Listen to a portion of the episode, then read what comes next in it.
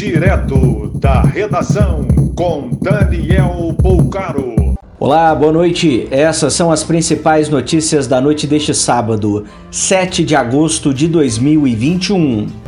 Internados com Covid no Hospital Albert Einstein em São Paulo, o casal Tarcísio Meira, de 85 anos, e Glória Menezes, 86 anos.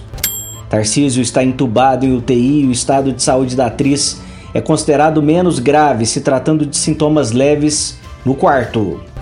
Em motociata realizada em Florianópolis no início da tarde, Bolsonaro convocou população a, abre aspas, lutar com todas as armas, fecha aspas, pelo voto auditável. Ele voltou a criticar o STF, afirmando que o presidente da República e o Congresso possuem maior legitimidade. Um padre de Patos de Minas foi feito refém durante a ação que terminou no roubo de 90 mil reais de igreja.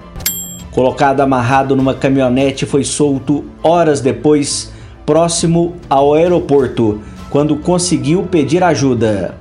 De acordo com o estado de Minas, o dinheiro era guardado em um cofre porque a paróquia seria muito antiga e não tinha documentação para abrir conta bancária. Na estreia de Luxemburgo, o Cruzeiro venceu de virada por 2 a 1 o Brusque, em Santa Catarina. Com gol de Malcom na prorrogação, o Brasil venceu a Espanha por 2 a 1 e conquistou bicampeonato seguido nas Olimpíadas. A conquista ficou ameaçada com pênalti isolado por um dos craques da equipe, Richardson, ainda no primeiro tempo. Mais informações no site da redação.com.br. Você ouviu direto da redação com Daniel Bolcaro.